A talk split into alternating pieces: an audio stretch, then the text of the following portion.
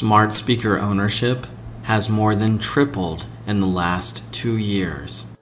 Hey, I'm super excited to introduce this video. It's with Crockett Dunn, a big part of the Technology and Startups Growth Network. He's been with us before. And we're going to hear him tap into two things. The first is, well, just what he's talking about, which is how to use Alexa voice skills um, to get in on the ground floor of what might be a new sales channel for you. And the second thing that might not be as obvious, but you can listen for, is how a futurist, a technologist like Crockett, looks ahead in time, discovers what the ground floor is. What are the opportunities that you don't want to miss? So listen for that as well. Hey, you've done it again. You found Tech and Startups, the number one place for all technology leaders, whether you're a founder, CEO, or a CTO. This is the spot for you. So if you haven't been here before, go ahead and like this video, subscribe to the channel so that the updates appear in your feed, and we'd love it if you dropped in a comment about your thoughts about what you're about to see. Okay, we're jumping back in with Crockett Dunn, who's going to talk to us about Alexa and voice tech as a sales channel. Crockett, are you ready? So I'll do a bit of a walk through first, and then Alex, in case I get derailed, I'm counting on you to uh, to bring me back in because I like I like my digressions and tangents because I love I'm here for you. This, I love this stuff. Uh, voice user interface, uh, VUI, some people just call it voice, refers to uh, everything from saying "Okay Google," "Hey Google" to uh, Alexa to Siri, even Bixby. No, all my devices are all answering me, which is good fun. So this is a, it's voice search, it's virtual assistants, and it's smart speakers.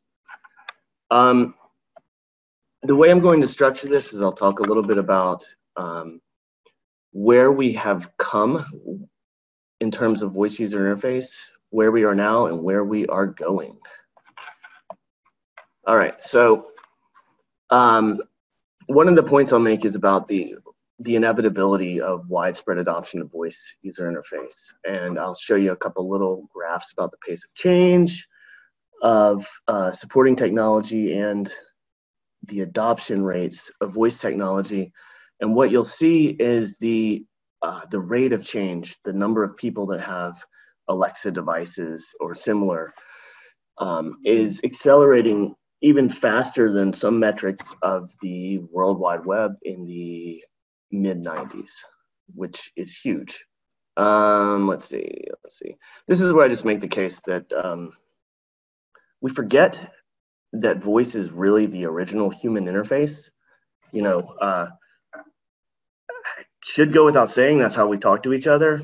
And if it weren't for 25 plus years of crappy ability to talk to devices like computers with sort of halfway voice interface or cars where you were supposed to be able to talk to them but they would never do what you want we would think it was obvious. It's supposed to work like it does in the science fiction movies star trek and it hasn't but it can now and it will.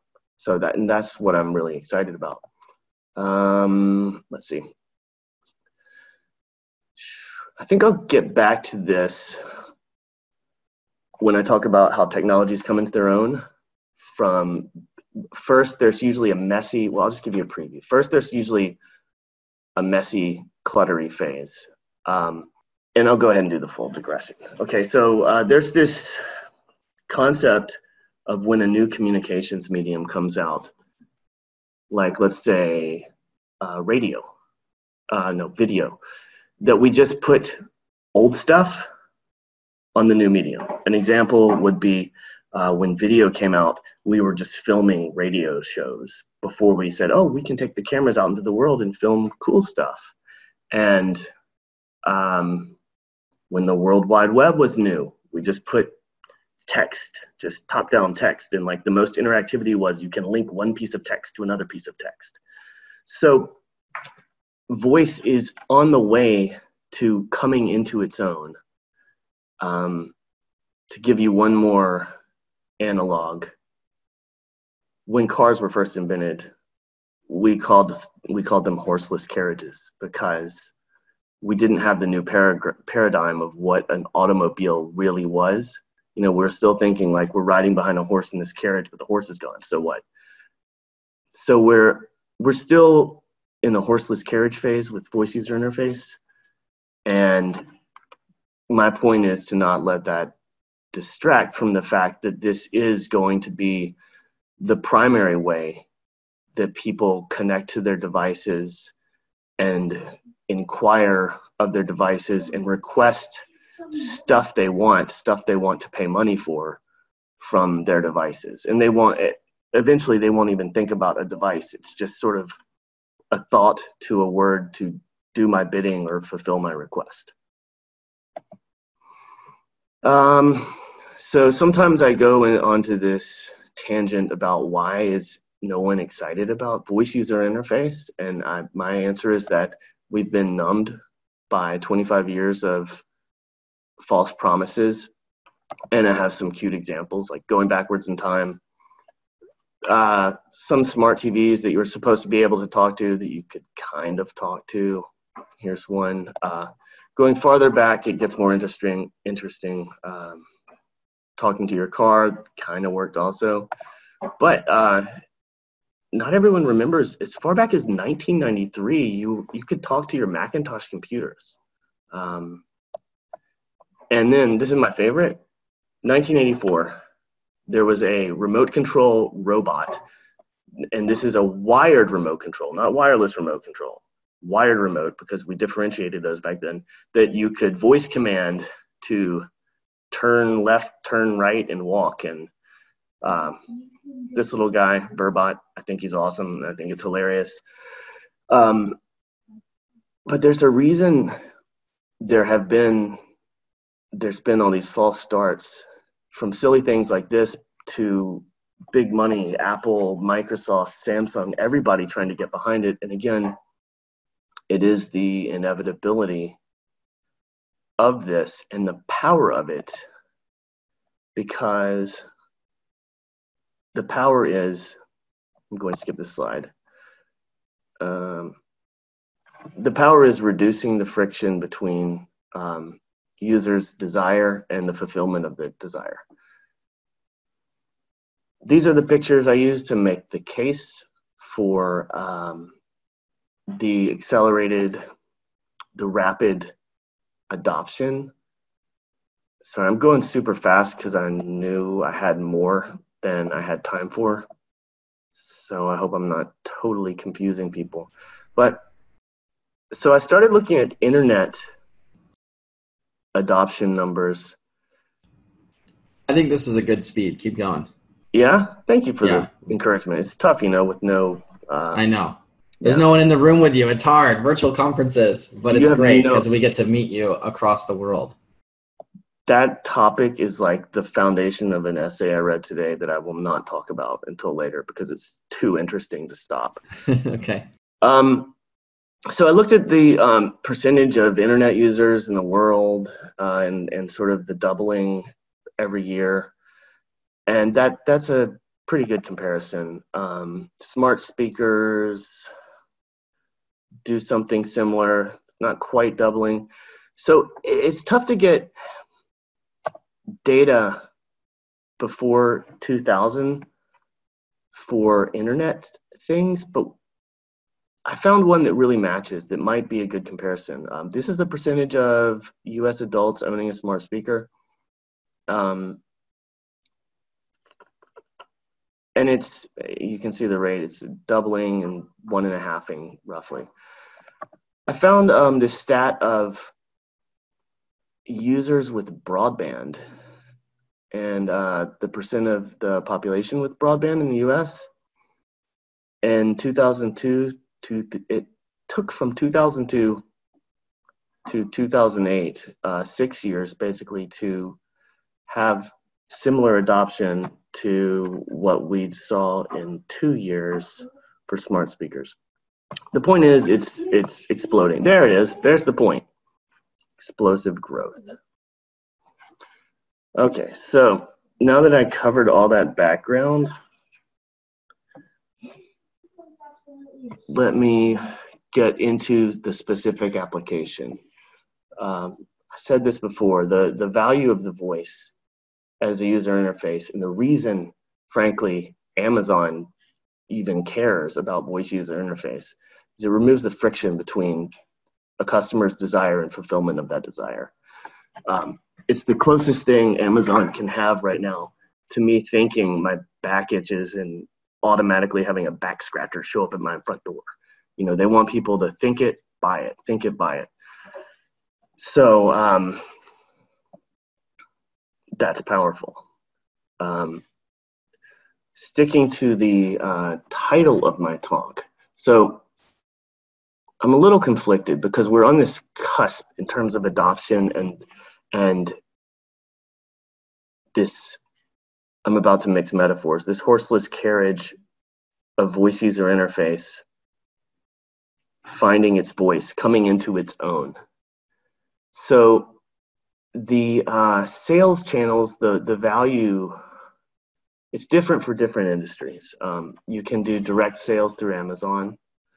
Um, there's freemium models where you can, uh, for one one company I worked with, uh, Brain FM, they let you listen to a, a few free tracks of their focus-inducing brainwave entrainment uh, before subscribing. Uh, similar to relaxation sounds, they also have the few free samples, subscribe for added features and more content. And of course, uh, brand marketing. That is my son. Asher, could you uh, hold it down in the background? Go along the lines of coming into its own, finding its voice. Uh, the company's really doing more than just kind of awkwardly cramming their old content onto a voice model. Uh, Domino's Pizza is an interesting example. They have an entire um, order status tracker, and uh, you can build a pizza profile online and then just command your device to bring you the pizza of your choosing. Um, Uber, Lyft, Starbucks, Grubhub, they're doing similar things.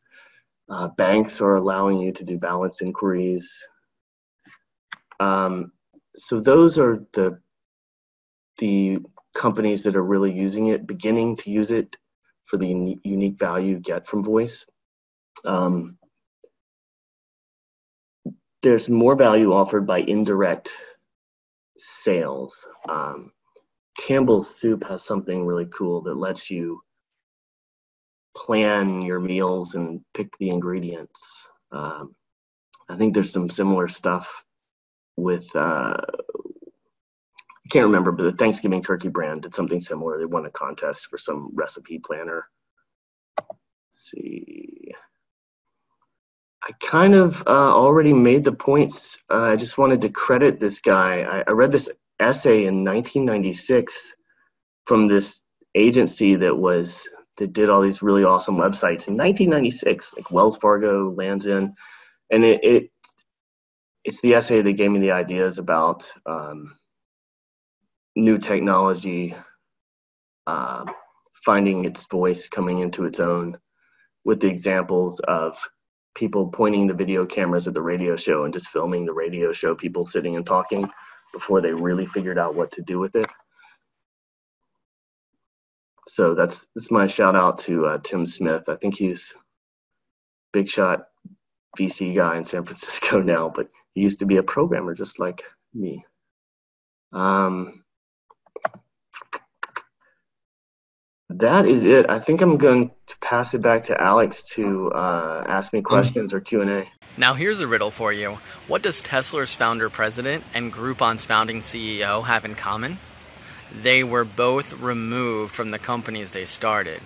Stay with me for another, I don't know, minute and understand this. More than three out of four founders are ousted from their role before year five.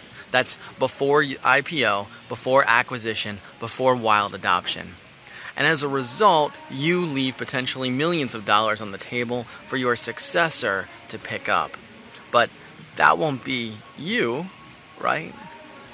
Imagine how good it will feel to carry out your vision for your org as a leader for years to come. Are you a founder of a software startup with a live product and a team? If so, can you see yourself learning to grow alongside your company? I've been working with founders and Fortune 100 companies for a decade, and I have a gift for you. It's free, it's a webinar, and it explains why CEOs and other founders are essentially removed from your company and what you need to do to stay.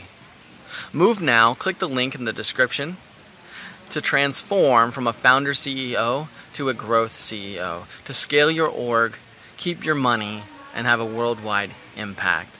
The link to the free webinar is in the description, and I'll see you on the other side. I'm so glad you joined us today. If this video was helpful, give it a like. Go ahead and subscribe and hit the bell so that tech and startup videos continue to show up in your feed. I'll see you in the other videos.